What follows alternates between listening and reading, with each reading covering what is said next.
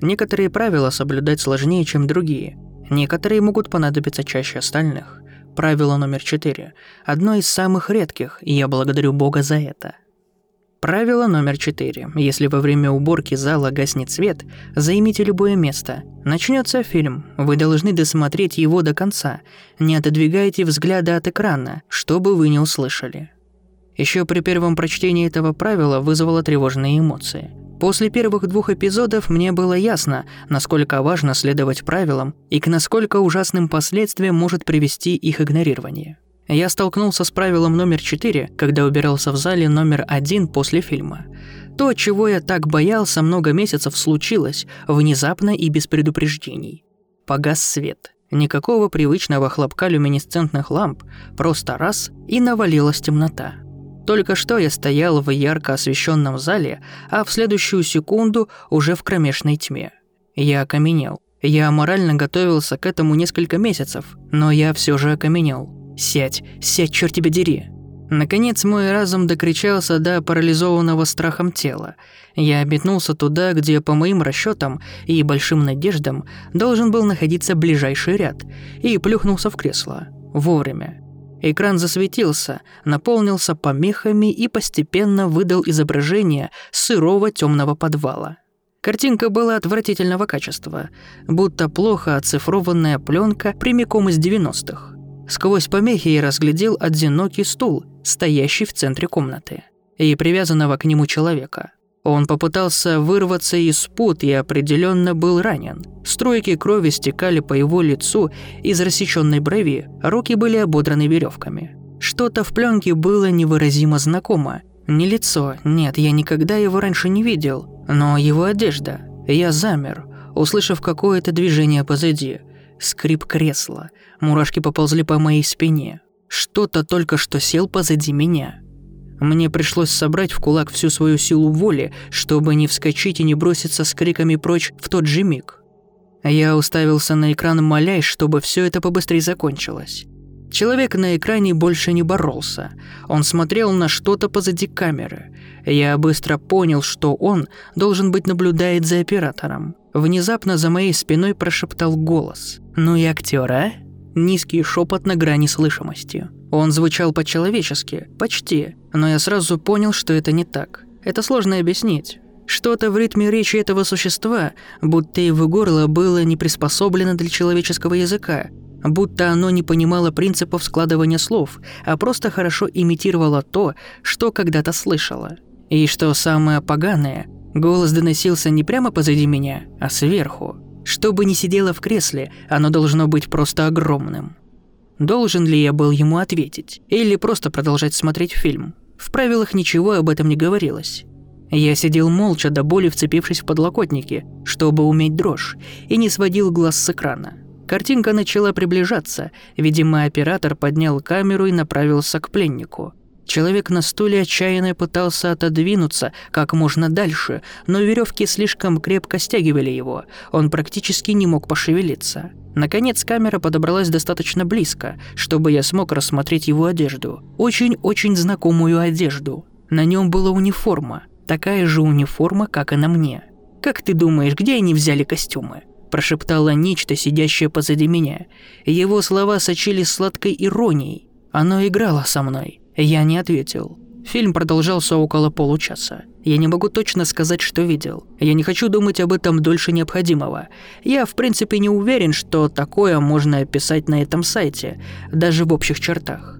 Достаточно сказать, что такой участи я не пожелал бы даже худшему врагу. В какой-то момент я не смог сдержать рвоту и меня вырвало. На пол, на грудь. Когда желудок забился в конвульсиях, я чуть было не оторвал взгляд от экрана. И в этот момент я почувствовал горячее, зловонное дыхание твари на своем затылке.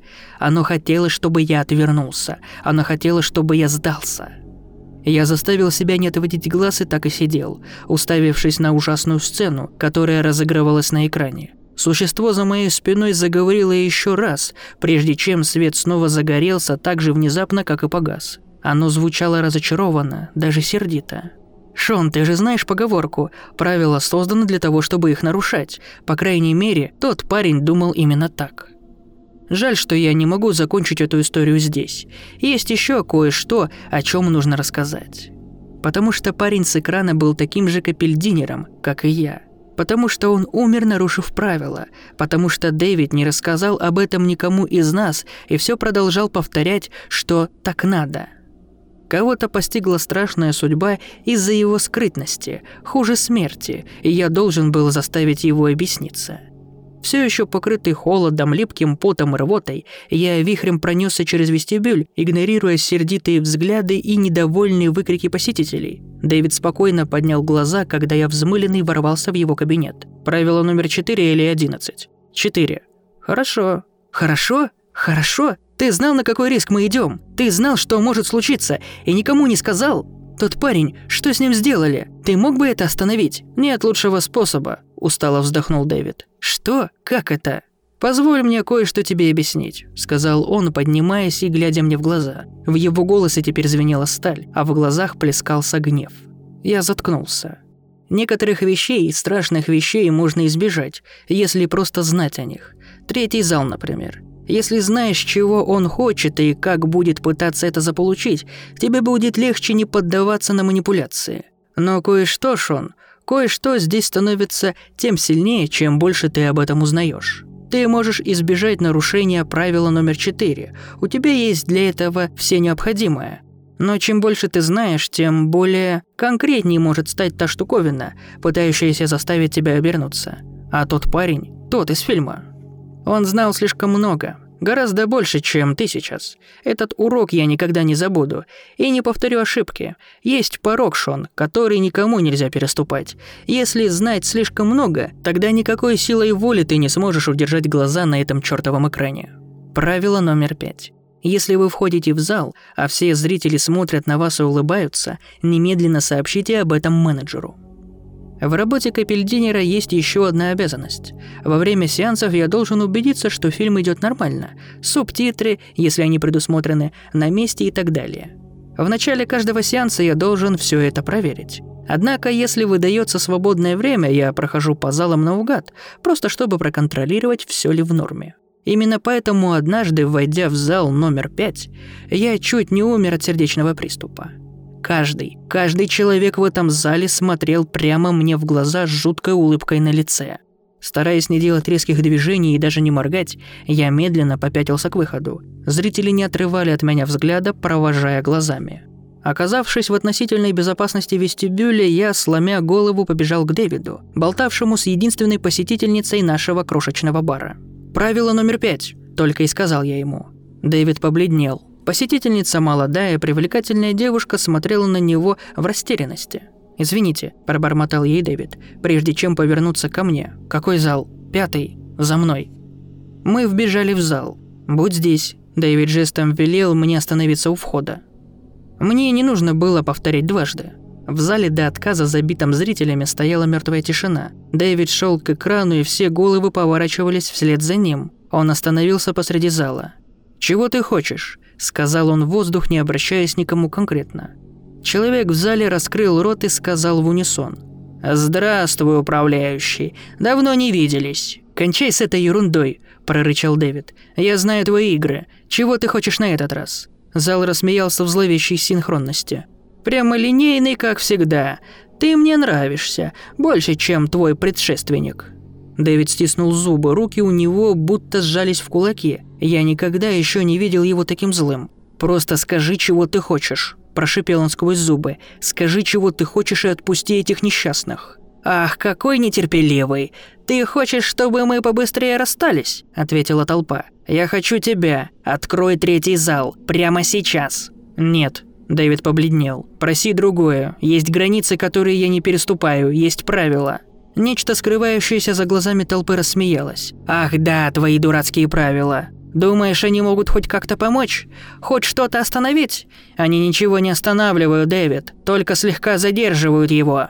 «Что я слышу? Ты просто так делишься информацией?» – саркастически заметил Дэвид. «Ты уже не тот, что при нашем последнем разговоре. Я не говорю тебе ничего, чего бы ты сам не знал, и моя цена изменена. Ты откроешь третий зал снова». Впервые Дэвид заколеблился. Только на мгновение, но этого было достаточно. Тварь заметила это и рассмеялась сотни ртов. «Я уже говорил, я не стану этого делать. Это правило никогда не нарушается. Неужели ты уже успел забыть? Всего за 13 лет», – усмехнулась толпа. «Судьба этих людей в твоих руках, Дэвид.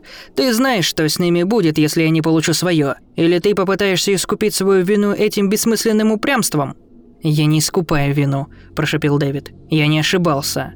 «А согласится ли с этим тот, по кому ты так скучаешь? Не думаю», – нараспев произнесла тварь.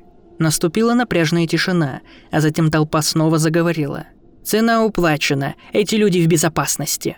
«Что? Как уплачена?» – растерянно заморгал Дэвид. «Третий зал и не был ценой. Сомнения, противоречивые мысли о тебе и мучительные вопросы для твоего слуги – вот моя цена». «Ты грёбаный ублюдок», – прошептал Дэвид. «Грёбаный ты! До скорой встречи, управляющий!» Дэвид выскочил из комнаты, не произнеся больше ни слова. Толпа проводила его взглядом, потом их глаза сосредоточились на мне. Улыбка, кивок, а затем они все, как один, подняли глаза к небу и... и сбросили оцепенение. Коллективный разум рассеялся. Они были свободны. Правило номер шесть. Если клиент жалуется на шум из вентиляции, заверьте его, что вы решите проблему. Необходимо взять один из пакетов с маркировкой P6 из бара, проникнуть в вентиляцию через помещение для сбора мусора и поместить содержимое пакета не менее чем в 10 метрах от входа. Уходите как можно быстрее. Конечно, поначалу ограничение по времени не может не напугать, но на самом деле это одно из самых простых правил и одно из самых часто используемых. Я сам следовал этому правилу раз в неделю – к счастью, за все это время мне не довелось встретиться с тем, из-за чего оно было придумано. Первый раз мне пришлось кормить эту тварь вентиляцией во время особенно напряжной смены. Всего пару дней назад прошла премьера «Звездные войны. Скайуокер. Восход», и мы были просто завалены толпами зрителей. Я убирал вестибюль от вездесущего рассыпанного попкорна, когда ко мне подлетел недовольный молодой человек в фанатской футболке. «Добрый вечер, сэр, я могу вам...» – начал я. «Да чувак, мне пофиг», – тут же оборвал он меня. «Почини свой долбанный кондиционер. В нашем зале вентиляции что-то стучит. Я платил не чтобы слушать это дерьмо». Я стиснул зубы, чтобы не наорать на этого придурка, но сумел сохранить спокойствие. «Да, сэр, конечно. Прошу прощения за неудобство». Дэвид, по всей видимости, еще может простить, если по нашей вине целый зал зрителей поумирает бог знает от какой херни, но никогда не спустит, если нагрубить клиенту. Вот такой он человек.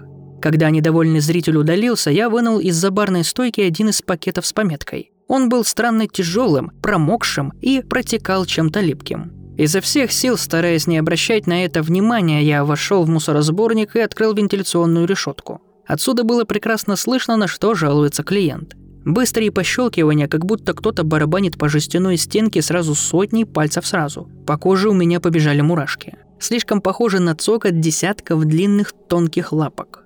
Глубоко вздохнув, я пополз в желоб. Внутри гуляли холодные сквозняки. Тесный туннель вынудил меня лечь ничком и проталкиваться вперед локтями. Из своего неудобного положения я разглядел метрах в десяти вглубь туннеля неясную массу чего-то. Чего-то, что при ближайшем рассмотрении оказалось грудой обглоданных костей. Дрожащими пальцами я размотал упаковку и бросил поверх горы останков целую куриную тушку. Постукивание резко замерло. Я затаил дыхание. Звук вернулся так же внезапно, как и затих. Но в этот раз быстрее. Тук-тук-тук-тук-тук. Громче, бешенее, голодная стаката. Ужас вперемешку с адреналином захлестнули меня. Задом так быстро, как только мог, я начал пятиться к выходу. Сколько я здесь уже торчу? Сколько мне осталось? 30 секунд? 20? Топот десятков ног сменился хрустом и скрежетом. Что-то тяжелое, покрытое хитином, тащилось по вентиляции к еде, ко мне. Моя нога, наконец, выскользнула из зева трубы.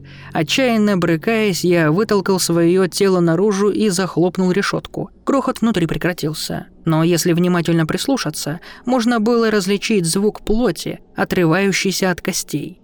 И вот это одно из самых простых правил здесь.